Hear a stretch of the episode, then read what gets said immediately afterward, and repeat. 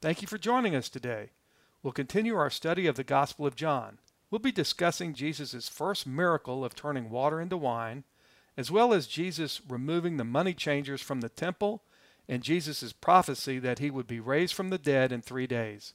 So if you'll open up your Bibles to the Gospel of John, chapter 2, we'll begin our lesson. Why don't I open us up in prayer? Our Father in heaven, I thank you for this group. I thank you for the opportunity for us to gather and study your word. And as we continue our study of the Gospel of John this morning, I just ask that you continue to use your word in a way that transforms us. We're going to be with family and friends. We're going to have lots of opportunities that through our words and actions reflect you to others. And I just ask that you continue to transform us through your word. We're so thankful that you came to save us help us be mindful of the incredible gift that you've given to each and every one of us, and that is our salvation and our faith. And we're so thankful. And I just ask that you speak through me this morning. Let it be your words, not mine. Guide our discussion. And we pray all this in Jesus' name. Amen. Okay, so we left off last time with John chapter 1. We're now into chapter 2. So I'll pick right up in the first verse, it says, And on the third day there was a wedding in Cana of Galilee, and the mother of Jesus was there. So, a couple of things here. We see third day. What does that mean? It's important to remember when we're going through this first part of the Gospel of John that John's Gospel does not give an account of John the Baptist baptism of Jesus. That is really covered by the other three Gospels. It's covered by Matthew and Matthew 3, verses 13 to 17, Mark chapter 1, verses 9 through 11, and Luke chapter 3, verses 21 through 22. The events that we're reading about here in the first couple of chapters of the Gospel of John, beginning in John chapter 1, verse 19, actually happened sometime after the baptism of Jesus by John the Baptist, but we don't know when. We do know that Jesus was tested by Satan for 40 days right after he was baptized by John the Baptist. We read about that in Matthew 4, verses 1 through 11, Mark 1, verses 12 through 13, and Luke 4, verses 1 through 13. So the events that are described in John's Gospel, beginning in chapter 1, verse 19, into chapter 2, were sometime after Jesus' baptism by John the Baptist and what we read in John chapter 1, beginning in verse 19, is referring to the witness of John. You can look at verse 19, which says, And this is the witness of John when the Jews sent him priests and Levites from Jerusalem to ask him, Who are you? So it appears that a possible chronology as we read through chapter 1 and 2 in John's gospel that refers to the next day, the next day, we know that sometime prior to day one, beginning in John chapter 1, verse 19, that John the Baptist baptized Jesus. And then Jesus was tested by Satan for 40 days. So these events happened sometime after Jesus' baptism by John the Baptist. Beginning in John chapter 1, verse 19, is referring to the witness of John the Baptist to the Jewish religious leaders as they were questioning him whether he was the Messiah. So, a possible chronology beginning in John chapter 1, verse 19. Day 1, that's when John the Baptist gave his witness that he was not the Christ. That's in John 1, verses 19 through 28. Then day 2 is John the Baptist gave his open witness that Jesus was the Son of God and describes what he saw when he did baptize Jesus sometime prior. When it says in John chapter 1, verse 29 that the next day talking about John the Baptist, saw Jesus approaching. One possibility is that this was not when John the Baptist baptized Jesus, as John the Baptist had done that previously. He's now giving witness as Jesus approached as to what John the Baptist saw when he previously baptized Jesus. Or this could be John the Baptist continuing his testimony of what happened the next day after what John the Baptist was describing in verses 19 through 28. That's in John chapter 1, verses 29 through 34. Then day three, that's when John the Baptist, two disciples, being the apostles John, who wrote this gospel, and Andrew, when they followed Jesus. That's covered in John chapter 1, verses 35 to 42. And then day four, Philip and Nathanael met and followed Jesus And that's covered in John chapter 1, verses 43 through 51. So then when we get to verse 1 of chapter 2, it says, On the third day, that's talking about the third day after Philip and Nathanael met Jesus. And so it's actually day seven. And this is when Jesus did his miracle of changing water into wine at the wedding of Cana that we're going to read about. So that's a possible chronology of the events and days we've been reading about, beginning from John chapter 1, verse 19. I hope that helps. And also, here in verse 1 of chapter 2 of John, we see there was a wedding. It's in Cana, and Cana is very near Nazareth. And we also see mentioned the mother of Jesus. Now, in John's gospel, John never refers to the mother of Jesus as Mary. He always refers to her as the mother of Jesus. And we also know that in John's gospel, he never refers to himself as John. He refers to himself as the disciple that Jesus loved. Okay? And so this is consistent. This is just how John writes. So I wanted to point that out to you. This wedding event, weddings were a huge social event in the Jewish culture. It really was the end of the betrothal period. When you got engaged, you might be betrothed, it might last a year before the actual wedding ceremony. And what that was for was to make sure that your wife was pure, to make sure that she was not already pregnant from somebody else. That was one of the reasons. But sometimes it would last a year. So a wedding was a really big social event and concluded this betrothal period. I think here that Jesus is going to choose a wedding for his very first miracle has a lot of meaning behind that as well. First of all, it shows very strong biblical call for a strong family. That's how a family begins with a wedding. It also sort of foreshadows that Jesus is going to marry the church. That's a wedding. And so Jesus chooses a wedding to do his first miracle that we're going to read about this morning. Also, note that Joseph is really not mentioned in the Gospels after Luke chapter 2, verse 41 through 50. He may have been dead by this time. That's what most people believe. He was probably had passed away by this time because he's just not mentioned at all. And we know at the very end, and we'll see that in John's gospel when we get there, that when Jesus is on the cross and getting ready to die, some of his last words are to tell John to take care of his mother Mary. And so Joseph was definitely not present then. Okay, let's keep going. So here we are, third day, wedding in Cana of Galilee. Mother of Jesus is there. Verse 2 and Jesus also was invited and his disciples to the wedding. So this is a big thing. By the way, weddings could last a week. It could be a week long celebration, and they were very important. They were typically paid for by the groom's family, and the bride's family could even sue the groom's family if there was anything that happened during the wedding that was an embarrassment, that was not good. Like what we're going to see, they're going to run out of wine. That would be a tremendous embarrassment to both families humiliation, disgrace. And so let's keep reading here. Verse 3 And when the wine gave out, the mother of Jesus said to him, said to Jesus, They have no wine. By the way, it's interesting that Jesus chooses wine for his first miracle. So this is certainly not a proof text to say you should never drink alcohol. The wine was different back then, though. It was way more watered down. Typically, they did have strong drink as well, but typically, wine was way more watered down than what we have today. The water supplies were not very reliable. Even Paul told Timothy, you remember when we were studying Timothy, to drink a little wine for your stomach. So it was a way to also get fluids in and not have contaminated water. So there was a lot of wine that was drunk, but it was also given for enjoyment. Not to get drunk. I think everybody's read Ephesians 5:18 before. It says don't get drunk on wine. So that's a commandment. So we're not to get drunk, but it would be wrong to say the Bible prohibits alcohol. But that's not what this is all about. I'm just giving you a little background. Okay, so his mom comes to Jesus and says they've run out of wine. Jesus responds in verse 4 And Jesus said to her, Woman, what do I have to do with you? All right, some of your translations may say, What does this have to do with you and me? And he says, My hour has not yet come. So Mary had waited. Remember, Jesus is 30 years old now.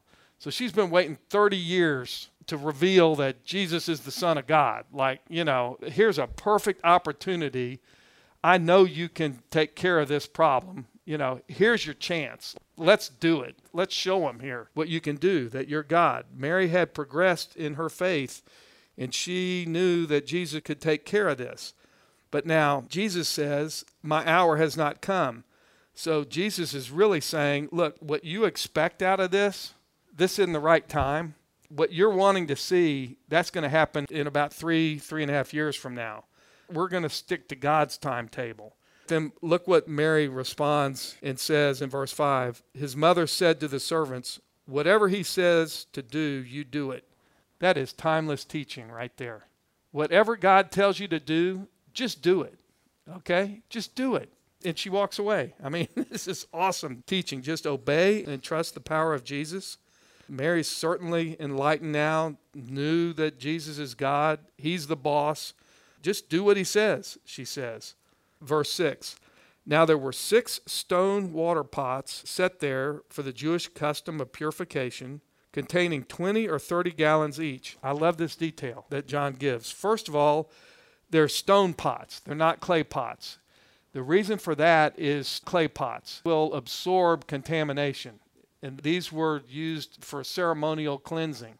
And so they use stone pots to hold the water for that because the stone wouldn't absorb the contaminants like clay would. He also tells us how much that they will hold. And so this calculates to about 120 to 180 gallons of water, which, as we know, is going to turn into wine. That is equivalent to about 2,400 servings of half pint glasses. That's a lot of wine. That's abundant. That is abundant. That's enough wine for several days. And again, this isn't a proof text promoting abstinence, clearly. But again, we're not to get drunk on wine. It's also interesting that in Amos, you can go look at that. Amos wrote a very short book in the Old Testament. He's of the minor prophets. We remember those are just shorter books. If you look in Amos 9, verses 13 through 14, it describes, in fact, I'll just go over there real quick so you don't have to. This describes the restoration of the kingdom that is promised in the Abrahamic covenant. It says, Behold, days are coming, declares the Lord, when the plowman will overtake the reaper, and the treader of grapes him who sows seed, when the mountains will drip sweet wine, and all the hills will be dissolved. And I will restore the captivity of my people Israel, and they will rebuild the ruined cities and live in them they will also plant vineyards and drink their wine and make gardens and eat their fruit. I will also plant them on their land, and they will not again be rooted out from their land, which I have given them, says the Lord your God. So he gave them the land. He gives them the grapes to grow on the vines to make wine. He gave it to them. They didn't earn it. I think that says that there's going to be wine flowing when the Messiah comes. Jesus said at the Last Supper, He said, I won't drink this cup again until I come into the kingdom. So let's go back over to John.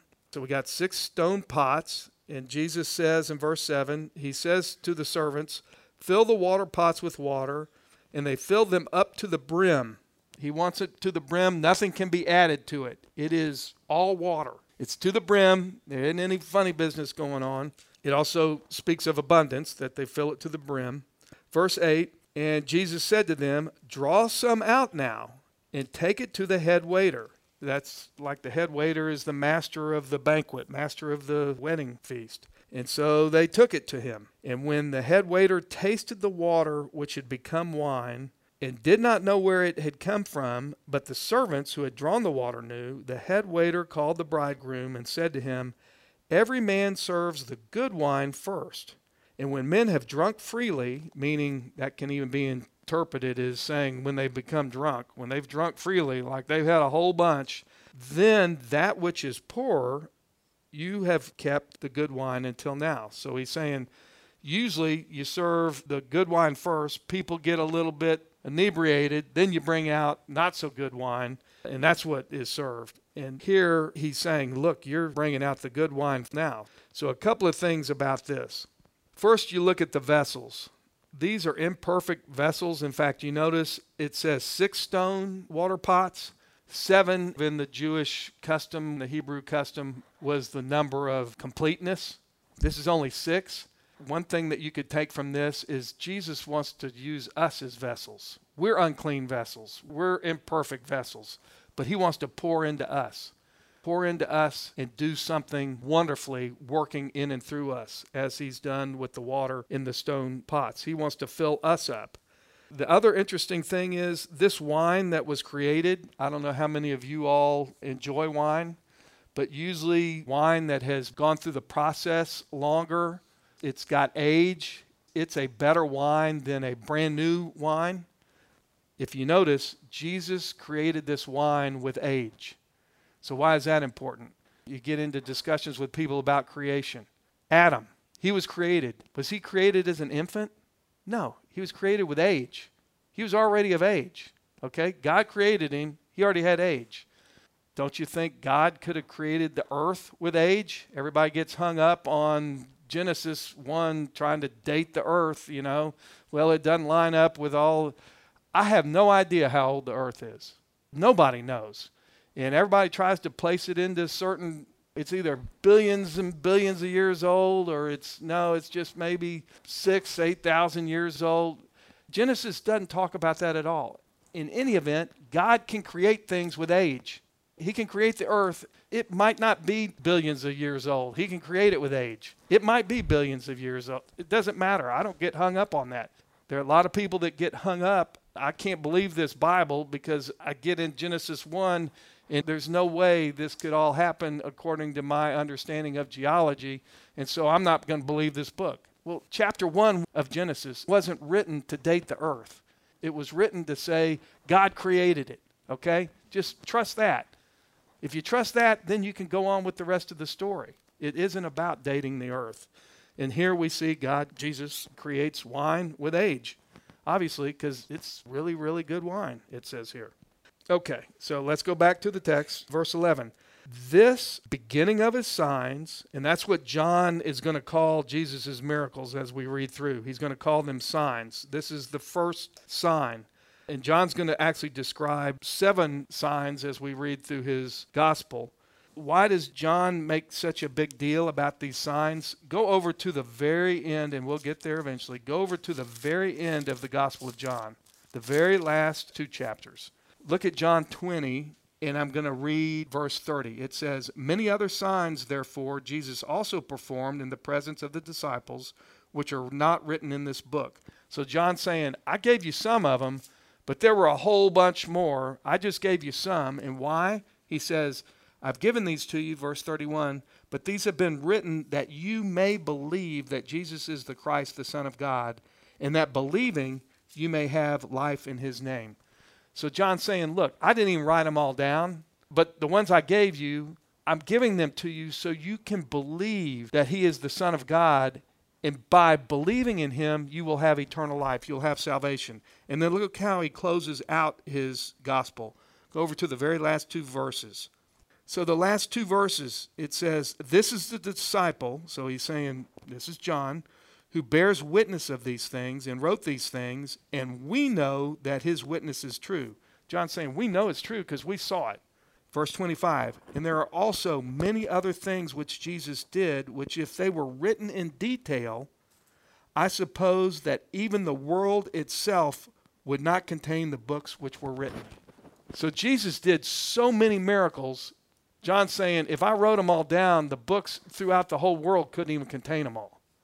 All right? I'm just giving you some so that you'll believe.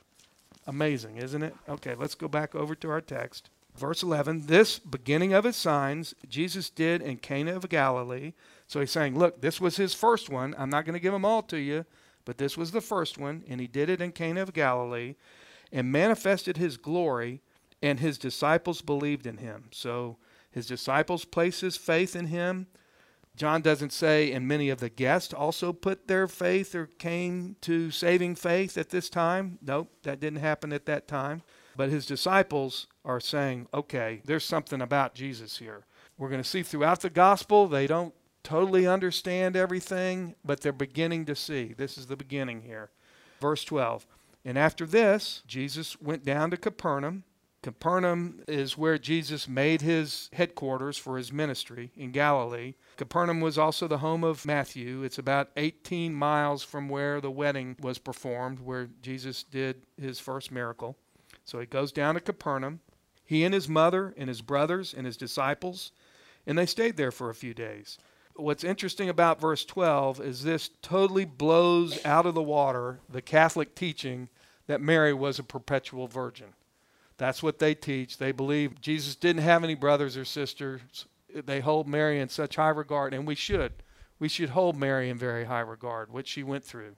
I don't think sometimes Protestants hold Mary in high enough regard, but the Catholics take it out of context and say Jesus had no bro- you know Mary had to be perfect. They even believe Mary had no sin, by the way, because they want Jesus coming out of a totally cleansed perfect womb but yet, we saw when we studied the other Gospels where Mary says in her prayer that I need a Savior. The problem with that whole theory, which a pope came up with long ago, and so that's what they go with.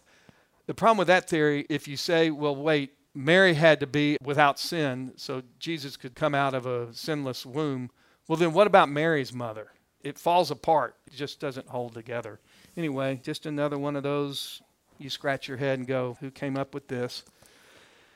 Okay, so he goes with his brothers and his disciples, and they stayed there a few days. Then, verse 13, we're going to see Jesus leaves them and just goes with his disciples for the Passover to Jerusalem. It says, And the Passover of the Jews was at hand, and Jesus went up to Jerusalem. So here, Jesus leaves his mother and brothers to head off with the disciples to really begin his public ministry now.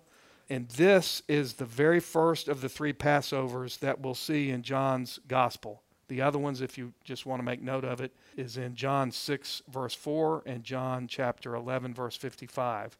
It's also interesting here in verse 13 that it's called the Passover of the Jews. It's not called the Passover of the Lord.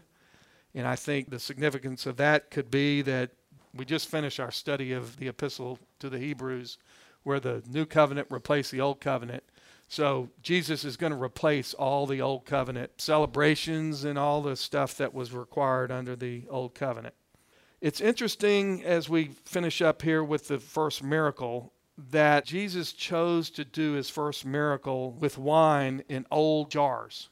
And then the Last Supper, Jesus uses a cup of wine as a symbol for the blood of the new covenant, the cleansing blood that would satisfy God's requirement for payment for our sin forever. And I think it also shows, again, that God can make things out of nothing. Jesus made wine out of water, just like in Genesis. You see Mary's reaction also. I think this was probably a very close friend of Mary's in the family. They're all there present. And I think Mary really didn't want to have her friends embarrassed by running out of wine her own wedding, think back, was pretty disastrous. She was pregnant during her betrothal. I'm sure she went through a lot of ridicule. You could be stoned to death back then for being pregnant out of wedlock when you were betrothed. She knows what she went through, and she sure didn't want her friend's wedding to be as messed up as hers was. I'm not saying she wasn't very pleased to have been given the opportunity to give birth to the Savior, Jesus Christ. Verse 14, here's an event where the other gospels place this event later chronologically. But I actually think in the other gospels it could possibly be a different event of the same cleaning out the temple from the money changers because in the other gospels it describes as happening during Passion Week. And this seems to be a different timing according to John. So I think one way to, square those is that this is a similar account but at a different time. Verse 14 And he, that's Jesus, found in the temple those who were selling oxen and sheep and doves, and the money changers seated. Okay, what's going on? Why is all this going on in the temple? Well, remember that the Jews had really been exiled all over the place as they had been attacked over the years and other nations took them into captivity. So they knew that the old covenant still required them to come to Jerusalem for the Passover and bring sacrificial animals, or at least to somehow have an animal to be sacrificed for their sin. And so the religious leaders saw a great opportunity to turn it into a really money making situation. Number one, because they were coming from distant countries, and even if they were in Jerusalem, they needed to change their coinage into the Jewish coinage to pay the temple tax and what have you. And so they set up these money changers who would charge a fee, obviously, to change the money. Because they had to travel so far, it would be more convenient to travel and then get there and buy an animal, right? And so they had this business of actually selling animals that could be sacrificed. And I'm just guessing that maybe because the animals to be sacrificed had to be without blemish. If you're a Jewish leader and you're wanting to kind of make some money, it's real easy to say, look at that animal. It's traveled all that. That's not perfect. You got to buy our animal. And so they'd set up this money making enterprise. And Jesus doesn't like it. We're going to see here, verse 15. And he, Jesus, made a scourge of cords and drove them all out of the temple with the sheep and the oxen and he poured out the coins of the money changers and overturned their tables. And to those who were selling the doves, he said, Take these things away. Stop making my father's house a house of merchandise, like a house of trade. He wasn't happy about this at all. The temple was supposed to be used for worship, and they had really turned it into a cash machine, is what they were doing. And we can even see this today, maybe even in some of our churches I've heard people say, yeah, I go to church every Sunday because it's a great place to either meet a girl or to make some business acquaintances, people I might be able to do business with. Certainly not coming to worship, they've got other motives. And there's even pastors who charge some pretty significant fees to do public speaking as they go around.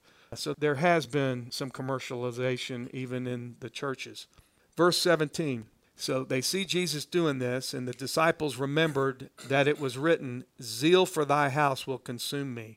That's out of Psalm 69 9, which prophesies that Jesus was going to say, This is my Father's house. I've got zeal for my Father's house, and I don't like what you're doing in it. There's also another reference in Zechariah 14 21. Let me just go over there and read that one to you it says, In every cooking pot in Jerusalem and in Judah will be holy to the Lord of hosts, and all who sacrifice will come and take care of them and boil in them, and there will no longer be a Canaanite in the house of the Lord of hosts in that day. And a Canaanite, which is translated in what I'm reading from as Canaanite, it means merchant, trader, all about making money. So that could be a reference here also to the new kingdom because that's what this is talking about in Zechariah here, the new kingdom. That the new kingdom, there's going to be worship, but there's not going to be money changers. They're not going to turn anything into a merchant type show. So the disciples are remembering that this was in the Old Testament. Verse 18 The Jews, therefore, and this is the Jewish leaders, therefore answered and said to him, said to Jesus, What sign do you show to us, seeing that you do these things? They're trying to move the topic off of their really wrongful hearts, and they're challenging Jesus' authority here, saying, Look, what do you think you're doing here? You can't come in and disrupt our temple business. Like, we're the Jewish leaders. Under what authority do you think you're doing this? And of course, Jesus has shown them the authority he has. Single handedly, he drives them all out of the temple. He doesn't need any help. They're asking for a sign for his authority and he knows that they're not going to believe any signs from him anyway. We'll get there eventually.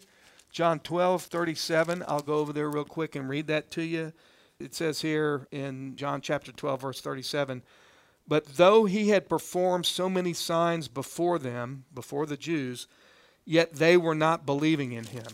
Okay? So he knows more signs aren't going to do them any good. But look how he answers. He says in verse 19 Jesus answered and said to them, Destroy this temple, and in three days I will raise it up. So the temple there, this is not Solomon's temple. That had been destroyed hundreds of years before by the Babylonians. You can read about that in the book of Ezra, chapter 5, verse 17, describes the destruction of Solomon's temple by the Babylonians. And to rebuild the temple, I think it was somewhere between the period of 20 BC to AD 63 to rebuild the temple, which was then eventually, as we know, destroyed by Titus in AD 70.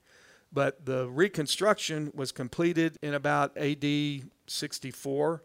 And look what they say in verse 20. The Jews therefore said it took 46 years to build this temple, and you're going to raise it up in three days?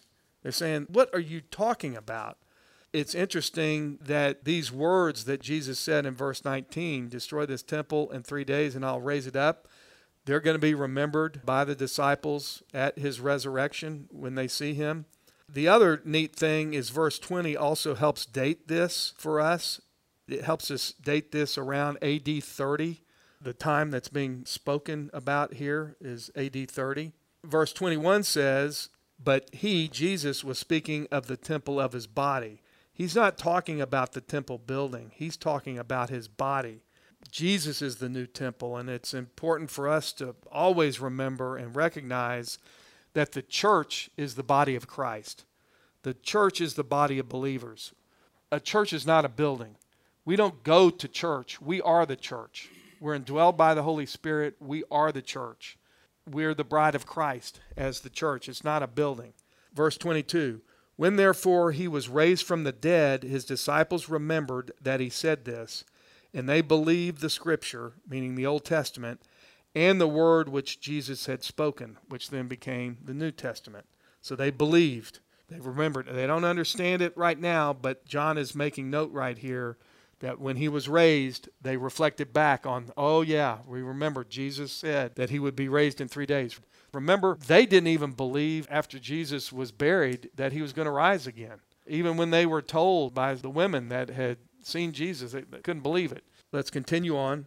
Verse 23, we'll finish out. Now, when he was in Jerusalem, that's Jesus, at the Passover during the feast, many believed in his name, beholding his signs which he was doing. Jesus' miracles reveal who Jesus was, that he was God, so that people could believe in him. It authenticated that he was indeed the Messiah. Not all of his miracles were recorded. We saw that at the end of John, but that's why he did these signs. Here, though, in verse 23, where it says many believed in his name, this is just superficial infatuation.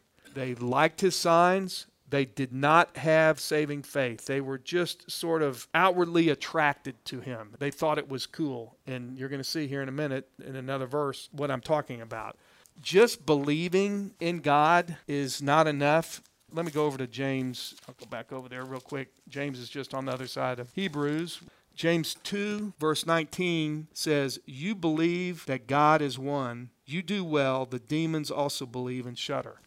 So just believing that God exists, that's not enough. That's the same thing that the demons believe. Satan believes that God exists. Satan's not saved. That's not enough. Go back over to the text, verse 24. But Jesus, on his part, was not entrusting himself to them, for he knew all men. He knew their hearts. He knew that they may have intellectual assent that perhaps he's God, but they don't have genuine saving faith. There's no commitment, and that's so important to understand. Saving faith, you got to have intellectual assent, but then you got to have spiritual appropriation and personal commitment. You've got to be committed to Jesus. It's not just saying, Yes, I believe there's a God. That is not saving faith. Verse 25 And because he did not need anyone to bear witness concerning man, for he himself knew what was in man. So he knows what's in us, he knows our heart, he knows how messed up we are, and Jesus was not looking for human approval. These people didn't have saving faith. I'm running out of time, but go back and look at the parable in Matthew 13 about the sower and the seed. It's really the four possible responses to the gospel. And the first one is basically they reject it outright. In the next two, they sort of have infatuation in the beginning it sort of sounds good. It's the neat thing, like, you know, yeah, that's kind of interesting, this Jesus, this Christianity thing. But either hard times come or all the riches and material things of the world end up just choking out their faith. They never have true saving faith. And that's a problem. There's people even sitting around us in our churches that don't have true saving faith. You got to have a true heart making Jesus Christ your Lord and Savior alone for your salvation. That is, you believe that Jesus paid for your sin, and that's the only thing that's getting you out of death row, of going to hell, is what Jesus did for you. Anything you do that you think is good is still not good enough to get you to heaven. It's only by Jesus' death, burial, and resurrection that you go to heaven, and you believe that because of that, that's the only reason you're getting in. That's what gets you saved. That's saving faith. So let me just sum up here, and then I'd love to hear your comments or what resonated with you. First of all, we should seek to glorify God in everything we do, even at a wedding party. And we're getting ready to be with families for the holiday seasons. We got lots of opportunity to reflect Jesus to others not for bring glory to ourselves, but to bring glory to God through our actions, through our words. And we should never overlook the opportunity for ministry to others. Don't pass by those opportunities to mention the gospel to anybody in your family that may not be saved. Just love on them, answer their questions. You may not have all the answers, and all you got to say is, I don't know about that. I'll find the answer for you to that question. I got a friend I can call. You can call me. I'll help you find the answer. But this is what I know. Since I put my faith in Jesus Christ, this is what's changed. Just remember the blind man. I don't know how he cured my blindness. I was blind, but now I see. I don't know. I don't know how it was done. Next point do what God tells you to do. It's interesting that he mentions Jonah. Gosh, I failed to go over there and show you that scripture in Matthew 12, 38 through 40. That's where Jesus references Jonah. I'll go over there real quick. It says, Then some of the scribes and Pharisees answered him, answered Jesus, saying, Teacher, we want to see a sign from you. See, they're always asking for more signs. They're never satisfied. We want to see a sign from you. But Jesus answered and said to them, An evil and adulterous generation craves for a sign, and yet no sign shall be given to it but the sign of Jonah the prophet. For just as Jonah was three days and three nights in the belly of the sea monster, so shall the Son of Man be three days and three nights in the heart of the earth. The men of Nineveh shall stand up with this generation at the judgment, and shall condemn it, because they repented at the preaching of Jonah, and behold, something greater than Jonah is here. I love that scripture in Matthew because it confirms that, yeah, Jonah wasn't just a story. We studied the book of Jonah a while back. If you didn't catch that, you can go back to my recordings. I think we did two studies on Jonah incredible story. But Jonah wouldn't do what God asked him to do in the beginning. And here Jesus is confirming Jonah did exist. In that study, I show you in the Old Testament that he did indeed exist as a prophet. And here Jesus is saying, yep, he was in the belly of the fish for three days. And just like that, that's what I'm going to do. I'm going to go into the tomb for three days and then rise again. And don't be like Jonah, because Jonah said no initially to God. God told him to go preach in Nineveh, which were the hated enemy of the Jews. Saving faith is not just intellectual assent, as I was saying. To have saving faith, you've got to believe in Jesus Christ alone for your salvation. Jesus knows all about all of our hearts. There's no secrets with Jesus. He knows what's on our heart. We saw he knew what was on the religious leaders, the Jewish religious leaders' hearts. So don't think you got secrets from Jesus or from God. If you've got sin, confess it. It's not for your salvation. If you're a believer, you still have salvation, but you impede the ability of the Holy Spirit to work in your life with unconfessed sin. And finally, I'll just ask each of us, even myself, what does God want to clean out of our temple? We see him going into the temple and cleaning out the money changers. But what do we have? What things are we still grabbing onto in our own lives and clinging to that God wants to cleanse from us. Pray that He puts that on our heart and that we allow Him to do so, which will even draw us into a closer relationship with Him. So, with that, what questions, comments might you have? What resonated with you today? I think just remember we're in God's house and we need to act we need to act accordingly.